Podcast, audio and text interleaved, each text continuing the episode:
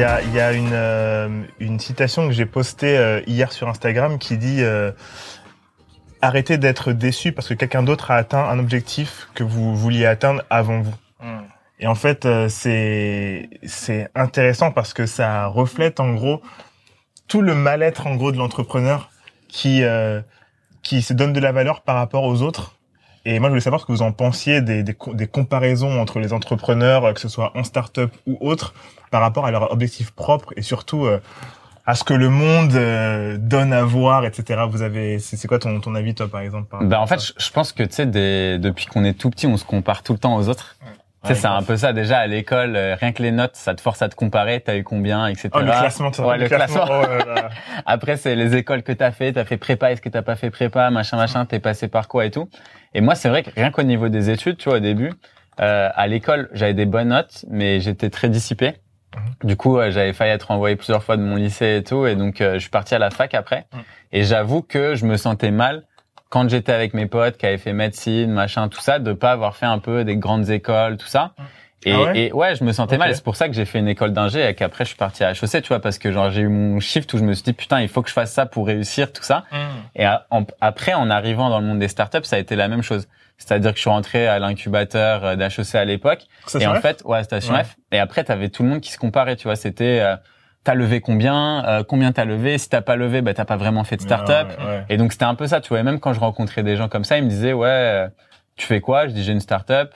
Ah, cool. Vous avez levé combien? Bah, J'ai pas levé. Ah ouais, non, c'est pas une startup dans ce cas-là. Et ainsi de suite. Et en gros, ça, tu vois, moi, typiquement, ça m'a poussé au départ à me dire, genre, quand on s'est lancé avec Vianney et François, faut que j'aille lever. Mm. Donc, j'ai passé, genre, un mois à contacter tous Mm. les fonds. Je me suis pris trop de portes, hein, évidemment, à ce Ouais, moment-là. ouais. Mais c'était ça, tu vois. Parce que dans ma tête, en fait, c'est là où j'ai réalisé, putain, mais attends, la raison pour laquelle je fais de l'entrepreneuriat, c'est pour avoir ma liberté. Ouais. Et là, en fait, je me mets exactement dans les mêmes cases des gens euh, avec qui je me compare, tu vois. Donc, ça a aucun sens. Je sais pas comment c'était vous. euh, Moi, je trouve que c'est c'est intéressant. Euh, se comparer, je pense qu'il y a du bon et du pas bon. Ouais. Euh, le pas bon, tu l'as mentionné, je pense, c'est euh, c'est quand tu te compares sans comprendre euh, que la personne peut être dans un paradigme qui est complètement différent. Ouais. Euh, souvent, quand tu crées un concept, tu montes ta boîte et tu penses que quelqu'un est, enfin, fait la même chose que toi, et tu penses que tu peux copier exactement tous les steps de cette personne-là. Tu sais pas combien ces personnes-là sont compte en banque, tu sais pas combien elles burn pour pouvoir euh, faire de euh, l'acquisition. Enfin, on sait rien de tout ça en réalité. Donc, même pour deux concepts similaires, il y a plein de choses que tu peux réellement copier. Le côté positif, c'est que euh, derrière, ça peut quand même pas mal t'inspirer. C'est, tu vois le champ des possibles. Et donc, du coup, même si tu vas pas le faire tout de suite comme ça ou euh, de, ouais, de la même façon, tu peux te dire en tout cas euh, qu'il y a une façon d'arriver au point B, tu vois. Et tu dis, ok, ça c'est possible, ça c'est possible, ça c'est cool. Euh, donc, de mon expérience personnelle, je dirais euh, que euh, se comparer, c'est très mauvais. Ouais. C'est très très très très mauvais parce que euh, à la fin de la journée, en fait, ça te défocus de l'importance de euh, ce que tu fais, qui est en réalité, tu dois apprendre de chacune de tes erreurs, tu dois apprendre de chacun de tes steps pour pouvoir avancer. Et pour rester focus sur ça qui est extrêmement important, et je pense que c'est encore plus important pour euh, quelqu'un comme toi, euh, qui est euh, dans tout ce qui est tech, c'est que finalement, tu, tu apprends du feedback de tes clients. Ouais. Et quand tu perds ton, ton focus pour être sur euh, copier celui qui est à côté, tu n'écoutes plus ton client. Ouais, c'est clair. Hmm. Et en fait, en écoutant ton client, tu as plus de chances de trouver un truc qui va faire que finalement tu as de l'avance sur ton, la personne que tu, sur laquelle tu te compares, Mm. parce que tu as compris ce que ton client euh, désirait, que euh, si tu passais ton temps finalement à regarder de l'autre côté pour te retrouver sur un truc qui est complètement euh, qui est pas Ouais. adéqu- adéquat quoi. C'est, c'est, euh, alors c'est intéressant ce que tu dis parce que euh, euh, moi je considère que justement la comparaison, c'est la comparaison nocive du coup qui est le fait de se comparer euh, en regardant en disant est-ce que euh, bah lui il est meilleur que moi, euh, moi je suis pas comme ça, moi je suis pas comme ça, moi j'ai pas ça, moi j'ai pas, moi j'ai pas, moi j'ai pas. Je trouve ça euh, pas bien, je trouve que c'est nocif parce que euh, comme tu disais, tu, tu tu sais pas où l'autre en est et en plus on se rend compte que maintenant qu'on a tous mis un pied dans l'entrepreneuriat depuis des des années, il y en a beaucoup c'est du bullshit quand on parle de Ouais. de levée de fonds. On sait bien que quand une personne va annoncer qu'ils ont levé euh, euh, un million d'euros, En fait, ils ont levé 800 000. Hmm. Euh, On et, toujours. 500 000, et, et ils sont en train de chercher Ouais, à compléter parce qu'ils veulent faire un effet de levier, etc. Ah, enfin, d'accord. tu sais, on le sait, mais ils vont annoncer ça parce qu'ils veulent faire play, parce qu'ils veulent, ils veulent attirer l'œil, avoir de la presse, etc. Et moi, je, moi, ce que je pense, c'est que c'est bien d'avoir un comparatif, mais de se comparer constamment à des gens qui, euh, dont le projet ou dont euh, quelque chose s'est bien passé à un instant T.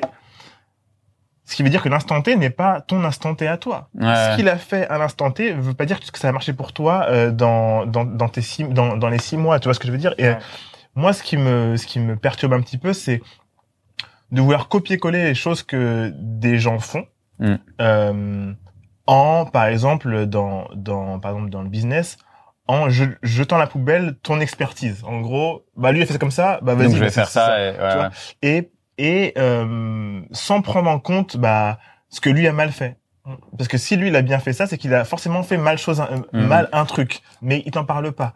Et si tu lui demandes pas, et ben tu sauras jamais.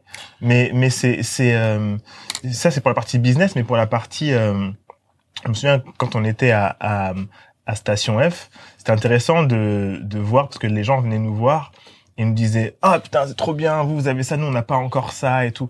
Mec on n'est pas dans le même business. Ouais, ouais. Ouais, tu vois ce que je veux dire? Nous, c'est beaucoup plus simple d'avoir euh, ça. Je Ouais. sais pas ce que c'est, mais avoir de la presse, c'est plus simple Ouais. pour une boîte qui fait des céréales euh, ou de la food d'avoir de la presse plutôt qu'une boîte de logiciels Ouais, pour bah. aider les restaurateurs. Mm. C'est plus simple pour nous, c'est plus sexy parce Ouais, qu'on c'est a plus un sexy. Bah, tu vois. clairement. Ouais. Mais mais tu vois, les gens qui se comparaient à nous à un moment, c'était des gens qui faisaient par exemple des des logiciels. Ouais, d'accord. Mec, on n'est pas dans le même secteur, tu auras pas la même presse, ça sera pas aussi sexy et c'est pas grave. Je pense qu'il y a ce truc, euh, on confond souvent en fait euh, le best practice. Donc tu peux euh, copier les best practices, ça fonctionne déjà, notamment dans la tech, parce qu'on fait un peu de tech maintenant, où euh, il y a des trucs, tu- il y a des mecs, euh, on va prendre un exemple tout con, hein, on va prendre Tinder, Bumble et tout le reste.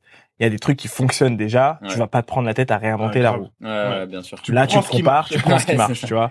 Euh, mais ça s'appelle ça, c'est c'est prendre des best practices. Et en fait, faut pas confondre ça avec ce que vous êtes en train de dire justement, Ouais. qui est d'aller pomper tout et n'importe quoi sans vraiment savoir. euh, Ouais, ouais, c'est clair. En fait, il y a deux choses. Il y a, c'est vrai qu'il y a la comparaison avec les autres. Moi, ce que j'aimais bien, tu vois, je pense que c'est naturel de se comparer. Ouais. Après, faire attention, comme tu disais, à pas rentrer dans la toxicité. Ouais. Mais t'as aussi un côté où il peut y avoir de l'émulation, donc tu peux te, ça peut te motiver, tu vois. Ouais. Moi, je sais que ça m'a toujours. En fait, il y a un truc qui est super important en business, c'est de de partager ses objectifs avec des gens autour de toi. Mm. Et c'est cool quand c'est des boîtes dans le même secteur. Par exemple, tu vois, euh, moi, ce que j'aimais bien faire, c'est prendre des gens autour de moi qui eux aussi développaient un SaaS, donc euh, un logiciel, Mhm. et leur dire, ok, on s'est lancé un petit peu en même temps. Genre, c'est quoi tes objectifs à six mois? Mm. Et eux, ils me disaient, bah nous, c'est d'avoir euh, tant de MRR, revenus récurrents Mm. mensuels. Et moi, du coup, je leur disais, ok, moi, c'est tant, tu vois, Mm. aussi. Genre, je vais essayer de faire comme toi, tu vois. Mm. Et en fait, juste ça, tu sais, c'est un peu de la, c'est de la bonne compétition, sûr, en fait, ouais, tu ouais. vois. C'est tu boostes et, et ça, c'est, ça, c'est sain, tu être vois. pris quand même par euh, l'autre comme ah bah attends là tu veux rentrer en avec moi tu vois mais pourquoi tu veux te mâcher sur moi? Fais ton propre truc tu vois ça, ça Ouais, ouais, ouais. comme ça tu vois Ça, c'est cool. Mais après, en fait, tu vois, c'est, moi, je, je pense que, tu vois, par exemple, si euh, tous les mois, parce qu'en fait, il y a un truc qui est pas mal avec la levée de fonds, même si moi, je suis pas forcément pour euh, dans tous les cas et tout, mais le fait de faire un board meeting, donc tous les mois, te dire, ok, voilà les chiffres, voilà Ouais. ce qu'on a fait, Mm. tout ça.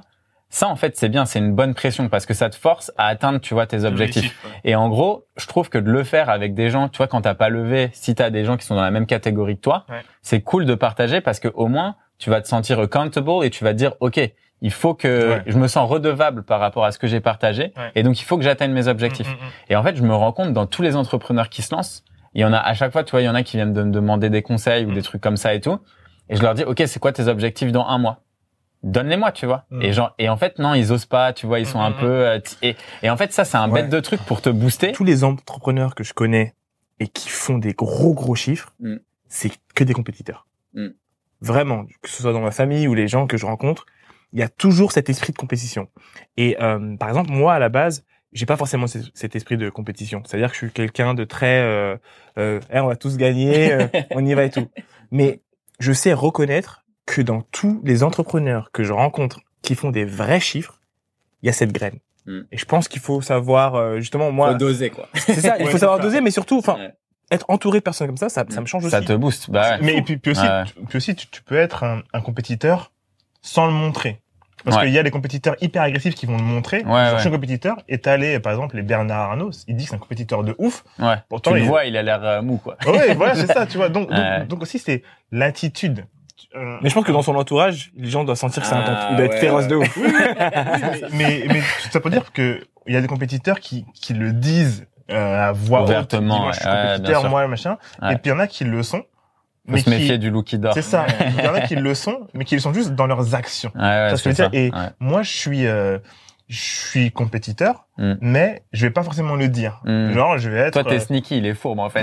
le dit pas, il attend. je suis, je suis peut-être un petit peu fourbe, mais je suis plus, euh, tu vois, euh, Mm. en gros, ma compétition, c'est moi-même. C'est voilà, c'est c'est c'est vas-y. Je vais pas regarder ce que font les autres forcément parce que si je regarde ce que font les autres, c'est comme en athlète, tu vois. Ouais. Euh, t'es quand quand tu fais un sprint, tu as pas le droit de courir sur la ligne de l'autre. Ouais. Mais ce, mais ce qui mais ce qui se passe à chaque fois que tu regarderas des vidéos, Ouais. quand les sprinteurs courent et qu'ils regardent Ils perdent du la temps. personne, ils Ouais. perdent du temps Ouais. et ils se dirigent Ouais, vers clair. la ligne. Ouais. Et en fait, il faut toujours être. Tu, tu, tu peux regarder de temps en temps. Tu dis, ok, bah voilà, il y a, y a eux qui existent. Ouais. Ils ont fait ça, machin. Mais si tu regardes chacun de leurs mouvements, Mm. chacun de leurs, chacune de leurs avancées, ah, ils ont fait tant, ils ont fait tant, c'est, mec, bah vas-y, fais un copier-coller, fais ce qu'ils ont fait, essaye de copier et vis derrière eux. tout Voilà, le temps. c'est ça. Et tu vivras tout le temps derrière eux. Tu en viens fait. toujours derrière Ouais. eux. Donc, sinon, tu peux aussi euh, euh, faire tes propres objectifs. Si eux, leur objectif, c'est de faire un million euh, dans les deux mois, et toi, c'est de faire 300 000, eh ben, atteins déjà les 300 000. T'as pas besoin d'atteindre les 1 million si... Enfin, tu sais pas ce qui se passe dans En fait, dans, tous les cas, ouais, surtout. En fait, le truc, c'était, c'est ça dans le côté un peu nocif, c'est que Mm. de toute façon, il y aura toujours quelqu'un qui aura plus que toi. Mais oui. Même, même regarde la compétition. Tu vois, genre, si on te dit, ok, demain tu peux être milliardaire, bah, tu signes, évidemment, Ouais, tu vois. Mais là, chez les milliardaires, Elon Musk, Jeff Bezos, bah les gars ils se battent tout le temps, tu Bien vois. C'est quelle est la boîte qui va faire le plus Bien de sûr, thunes? Chaque ouais. année t'as ce classement, c'est Mais regarde, en regarde fait, sur, ça, euh, ça s'arrête sur, jamais. sur Bloomberg, là, ils ont annoncé que les fondateurs de, euh, de, de Google, ouais. ils, ils font partie des, des, des CEO, des fondateurs qui ont atteint la, la, la, qui ont dépassé la valeur de 100 milliards de, de valorisation, tu vois. Ouais, ouais. Et ben, c'est un autre monde, Bah, tu vois. eux, Ils eux, sont sept. voilà, ils, ben, ils sont sept, je crois. Ils se font mais, des petits dîners. euh, Ouais, ça. mais eux, ils se bagarrent entre eux. En fait, en fait, on les fait se bagarrer parce que c'est la presse ouais, ouais. qui, qui, qui crée des classements. Eux, ils sont Ils s'en battent les couilles, ouais, ils sont sur Euh, mais, mais tu vois, c'est les gens qui créent la compétition aussi, alors que eux, vas-y, avec euh, plus de 100 milliards, euh, au bout d'un moment, tu peux même arrêter de travailler si tu veux, mais c'est autre chose qui les drive. Ouais. Tu vois, C'est l'humanité. Bah ouais. c'est ça. Et je pense que c'est ça qui est, je pense que c'est ça qui est important. On n'en a pas forcément parlé, mais il y a un moment, au lieu de te comparer, c'est qu'est-ce qui est ta raison d'être, tu vois? Pourquoi est-ce que tu as monté cette boîte? Pourquoi est-ce que tu t'es dit, bah, je Le me lance? why. Voilà, c'est ça. Quel est ton why? Même putain, même si ça m'énerve de parler. Attends, ça. attends, attends, mais attends, mais est-ce que tu attends Il y a un truc qui, qui s'appelle euh, le why ou alors le pourquoi. Hein, Hein, euh, voilà, c'est un mec qui s'appelle euh, Simon Simon. Sinek, Simon Sinek. Euh, il a écrit un livre et il parle du why. Start with why. Tu commences avec ton pourquoi. Et en fait, une fois que tu auras trouvé ça, t'as Ouais. comme petit accent du sud. hein. une fois que tu auras trouvé ton pourquoi, machin, machin. Ah non, non, c'était une petite blague à part, mais mais c'est hyper relou de, de à chaque fois entendre les gens parler du why, mais c'est Mais je pense pas qu'il faille, moi, pour moi, par contre, je suis pas d'accord. Je pense pas qu'il faille commencer par son pourquoi. Je pense qu'il vaut mieux commencer et après ton pourquoi il peut évoluer et il peut changer. Mais il faut être à l'écoute de tout ça, tu vois. Mais au début, moi, la raison, tu vois, pour laquelle je voulais faire euh, de l'entrepreneuriat, ça, ça a changé, tu vois, et ça a mis du temps avant que je la trouve vraiment. C'était quoi au début? C'était quoi au début? À la base, je t'avoue, en fait, moi, ça me saoulait veux dire, d'avoir j'ai un... une start-up? Non, mais Euh, non, mais il y a plein de gens En- qui c'est comme ça. hein. en vrai, franchement, à la base, je me suis juste dit, j'ai pas envie d'avoir de boss Mm. et j'ai juste envie de pouvoir avoir un salaire. Mais avec le temps, tu vois, on a commencé à recruter et en fait, je me suis dit non, moi, mon objectif, c'est de changer la vie des gens qui Mm. m'entourent et euh, que je recrute, tout ça. Et après, ça a été, bah non, en fait, j'ai envie de changer la vie d'encore plus de personnes, Mm. de plus d'entrepreneurs, partager beaucoup plus. Et en fait, petit à petit, tu vois, j'ai vu que ma, mon vrai, ma vraie raison d'être, c'était dans le partage et euh, redonner tous, tous les conseils que j'avais pu recevoir, attends, etc. Est-ce qu'on peut pas se dire du coup que le why, excuse-moi Dico, euh, c'est euh, quelque chose justement qui est censé évoluer avec le temps et que donc c'est pas que tu dois chercher ton why, c'est que intuitivement t'as un why Ouais. et que pour le moment il est ce qu'il est et que avec euh, l'évolution de ta boîte, Ouais. lui aussi il évolue. Et, et, et par exemple, si l'Emlist, ça avait, euh, ça avait capoté à l'époque où tu Ouais. t'embrouillais, est-ce que ton why, il t'aurait, est-ce que ton why t'aurait euh, gardé dans la course? Parce qu'en général, on dit que quand euh, les temps sont durs, Ouais. et bah, tu, tu réfléchis Ouais, à, vraiment la raison d'être de, ce- de ce projet-là. Est- Est-ce que ça t'aurait gardé, euh, Est-ce que t'aurais, t'aurais continué seul? Je vois ce que tu veux dire. Ouais, franchement, en fait, je pense que moi, j'avais, j'ai toujours été très déterminé, tu vois. Donc, Mm. quand, moi, l'objectif, il était clair. L'objectif, c'était de pouvoir me payer un salaire avec un projet que je lançais Mm. euh, from scratch, tu vois. Et, et en gros, il y avait, il y avait pas d'autre choix, tu vois. Il y avait pas d'autres objectifs. Et, et après, tu vois, je pense que quand t'es entrepreneur, plus t'as connu des moments difficiles, plus les moments difficiles. Maintenant, tu vois, j'apprécie les moments difficiles. Mm. C'est-à-dire que quand il y a des trucs genre galères, etc. En fait, j'ai eu tellement, on a eu tellement de galères, Ouais. mais vraiment, tu vois. Enfin, parce que nous, on a monté un autre projet en parallèle de l'Emlist qu'on a revendu et tout. L'Empod, là. Ouais, l'Empod. Mm. On l'avait remonté euh, genre à 600 000 dollars euh, de revenus récurrents annuels en 12 mois. Après, on a eu LinkedIn qui nous est tombé dessus. Mm. Au moment de la revente, du coup, il y a eu plein de conditions dans la revente. Ça a capoté avec deux acheteurs à cause de ça. On en a eu un trois. Enfin, mais c'est parti. Genre, moi, franchement, je suis passé par des moments où c'était en mode, ça y est, tout est terminé. ouais. En plus, non, c'est bon, on va être millionnaire. Non, c'est parti, c'est la merde. Enfin, et franchement, et plus t'as des trucs comme ça, plus tu te dis, et pareil, tu vois, avec Vianney et François, il y a des moments où, bah, tu sais, quand il y a des gros clashs et tout, Mm.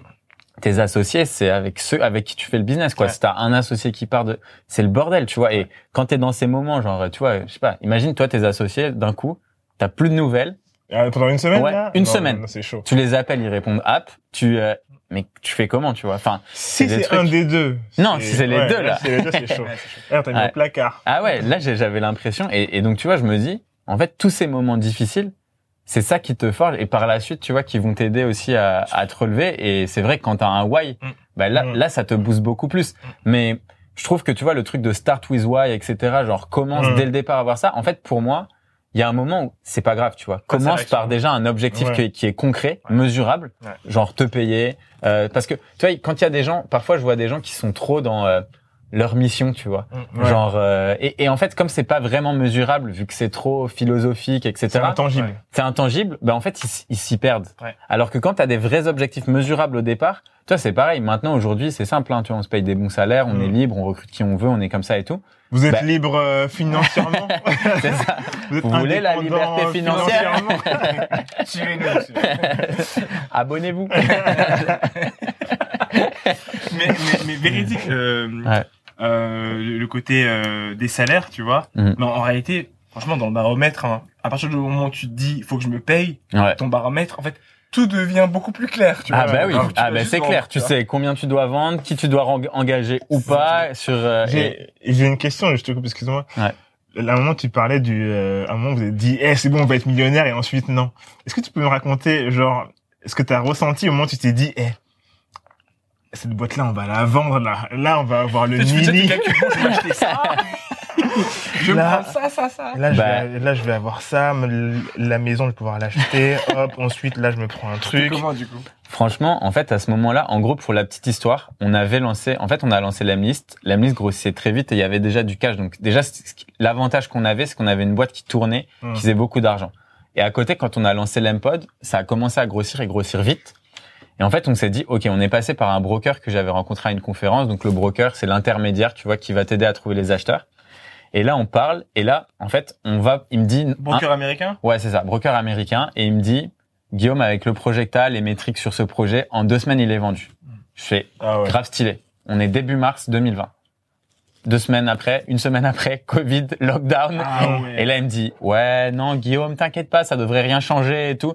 Après, je lui dis, ouais, non, mais juste sois honnête avec moi. Il me dit, ouais, d'accord, c'est la merde. Euh, Là, je sais pas, on sait pas comment ça va se passer. Tout est en lockdown. Les gens, ils sont freeze. Tout le monde décide de rien acheter. Parce qu'en fait, les gens qui achetaient des, des logiciels, Mm. en gros, il y avait ce côté où euh, le logiciel, c'est très bien, c'est très rentable, tu fais des grosses marges et tout. Mais comme la bourse, elle s'écroulait au moment du Covid, Ah en oui, fait, il y avait des opportunités de ouf. Ouais. Donc, toutes les personnes qui avaient beaucoup de liquidités, beaucoup d'argent, bah, en fait, acheter des boîtes, c'était moins rentable que d'acheter des actions. Ouais, ouais, Donc grave. en fait, eux d'un coup, ils ont eu les, la vente de business qui baissait de ouf. Donc en fait, on a eu ça déjà première montagne russe où tu te dis trop cool et d'un coup tu te dis bah je sais pas comment les mois qui vont arriver le projet va réagir. Est-ce qu'il va être flat alors que j'étais en hyper croissance Est-ce que et tu vois si Mm. c'est flat, clairement les mecs ils vont regarder, ils vont se dire ouais ça se trouve c'est flat donc Mm, il va mm. falloir que j'investisse plus. Donc en fait ta, ta valo elle descend de ouf. Et en fait nous ça allait, on continue à grossir donc là je me dis bon c'est cool. Et en juin on reçoit une offre. Là, j'ai, tu vois, j'ai encore le, le mail, hein, tu Mhm. vois, genre euh, une offre à 7 chiffres du coup. Et je suis là et je fais, ah putain, genre c'est génial, genre truc Mhm. de ouf, machin, Le machin mini. et tout. Et là, message de LinkedIn qui tombe en mode, euh, ce que vous faites, c'est euh, Illégal. illégal, genre contre nos termes and services. vous avez genre une semaine ou deux semaines pour euh, arrêter votre projet.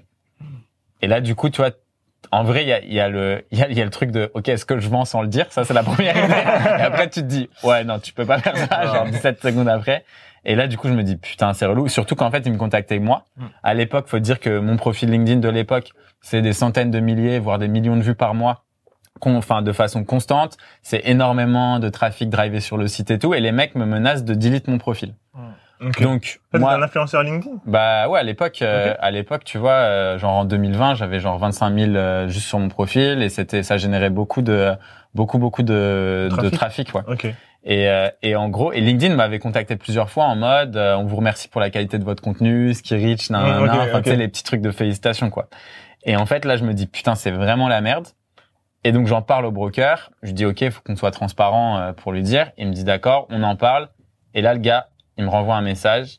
Bah désolé, du coup, euh, il se retire. It's Mm. off the table. Ouais, deal is off the table. Et là, je fais, ok, bon, qu'est-ce qu'on peut faire? On Mm. essaye, on attend.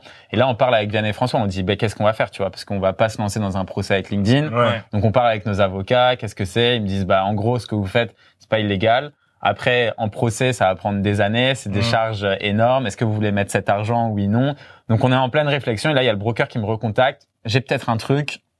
On réfléchit. Est-ce que t'es un petit pigeon Ouais, c'est pas un pigeon, mais du coup, genre, j'ai peut-être une, une, euh, une stratégie d'exit un peu différente où en fait on renégocie. Et là, on a passé, j'ai passé toutes mes vacances d'été 2020 à renégocier euh, le deal, tu vois, pour faire une structure. Et c'est là où du coup j'ai énormément appris Mm. parce que tu vois, il y a plein de gens, on te dit, bah, quand tu vends, la plupart des gens se disent, bah, tu prends un paquet de cash et c'est bon, tu peux Ouais, te barrer.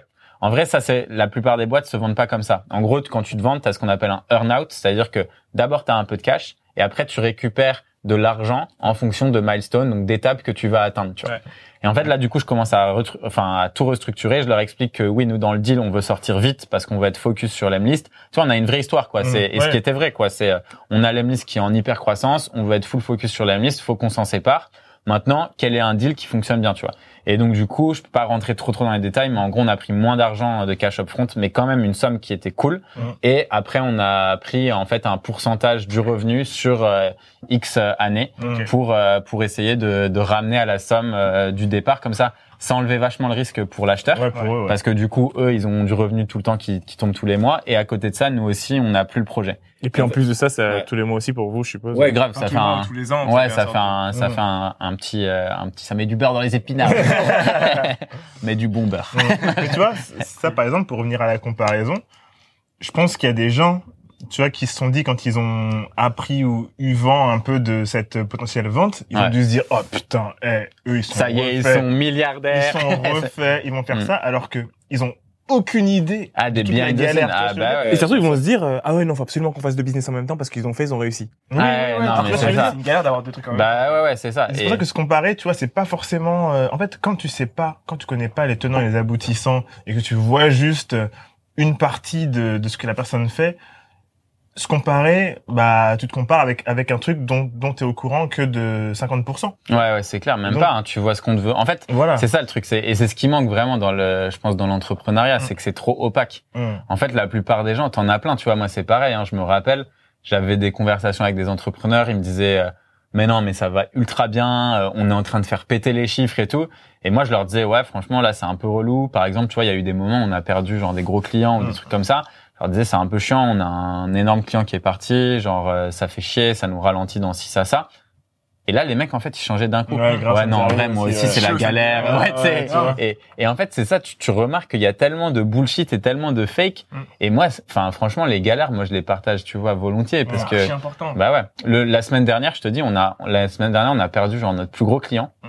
C'était un client qui payait globalement à l'année euh, l'équivalent quasiment de 300 000 balles Ok. Ah ouais. ouais, en annuel. Et en fait, ce client-là, c'est un client qui est arrivé au moment, euh, genre, six mois avant les élections américaines et qui est resté quasiment un an, tu vois. Et en gros, le gars, on n'a jamais eu de contact avec lui. En fait, il gérait les campagnes et il allait contacter les électeurs pour booster les voix de machin, machin, tu vois, un peu à la Cambridge Analytica, Ouais, mais en ouais, mode ouais. ultra segmenté. Et en fait, ce mec, on a essayé de le contacter plusieurs fois parce que t'as un gars qui arrive, il met ses cartes sur ses différents comptes et le gars, d'un coup, il se met à te payer genre 25 balles, enfin 25 000 balles, pardon, par mois. Et tu te dis, bah attends, c'est ce gars, je Ouais, veux l'interviewer, ouais, je veux savoir, on va faire une success story et tout, tu vois. Mec répondait pas, répondait pas, répondait pas. on a eu euh, un petit échange et il nous a dit bah les gars là je vais je vais partir tout ça et nous tu vois on était en mode hyper croissance tout Mm. ça tu payes tu perds 25 k Par mois. dans un mois comme ça là qui tombe tu vois sur ton chiffre d'affaires ça te fait euh, c'est ouf quoi 300 000 à l'année, ouais. et pareil, tu vois, on disait, euh, on en parlait. Il y a des gens qui disent, bah ouais, tu peux pas tout partager, tu peux Mm. pas. Bah en fait, moi, franchement, je l'ai dit direct à la team, tu vois. Mm. Genre, tout le monde a accès aux chiffres tout le temps. Je leur ai dit, on a perdu un énorme. Et en fait, là, tu peux te dire, ok, peut-être que ça fait paniquer les gens. Mm. Au contraire, les toute l'équipe sales et tout, ils étaient, bah Ouais. non, mais ils étaient grave boostés. Et au final, on a quand même pété notre objectif euh, en avril, juste euh, parce que tu vois, les gens ils sont dépassés encore plus. Et tu vois, de partager les galères, Ah, en vrai. fait, ça apporte que du bon. Ce qui est aussi intéressant dans ce que tu dis, c'est que une fois que vous avez cet petit échange et que tu sais que c'est pendant une, une campagne, Ouais. tu sais déjà que tu vas pas le garder. Ouais, ouais, c'est ça. Ça, c'est c'est c'est intéressant de savoir que tu as des clients que tu vas pas forcément garder, mais que tu vas prendre les thunes, et il y en a d'autres avec qui tu vas durer sur le long terme. Ouais, c'est clair. Bah, c'était un, un- vraiment un plaisir d'avoir euh, pu échanger bah, avec vous de, de- des comparaisons nocives et pourquoi il ne faut pas se comparer ou alors se comparer intelligemment. Euh, on espère que vous avez kiffé cet épisode. Abonnez-vous à, notre chaîne YouTube euh, pour en savoir plus et pour voir les prochains épisodes. Et on se dit À la semaine à la semaine prochaine. prochaine. Et laissez les commentaires si vous Ah avez ouais, des ouais. questions. Questions, commentaires, balancez, euh, crachez-nous si, si vous voulez. mais Non, crachez euh, sur Backend. Mais donnez-nous, euh, donnez-nous vos retours, ça nous permet de nous améliorer au fur et à mesure. N'hésitez pas à nous donner des idées de sujets si vous avez envie qu'on en discute. Ah, ouais. Parce que là, on a la brique B2C, la brique B2B, donc on partage euh, chacun nos points de vue et je pense que ça peut être cool si vous avez des idées euh, de sujets, n'hésitez pas. Carrément. Salut. Ciao. Ciao Ciao.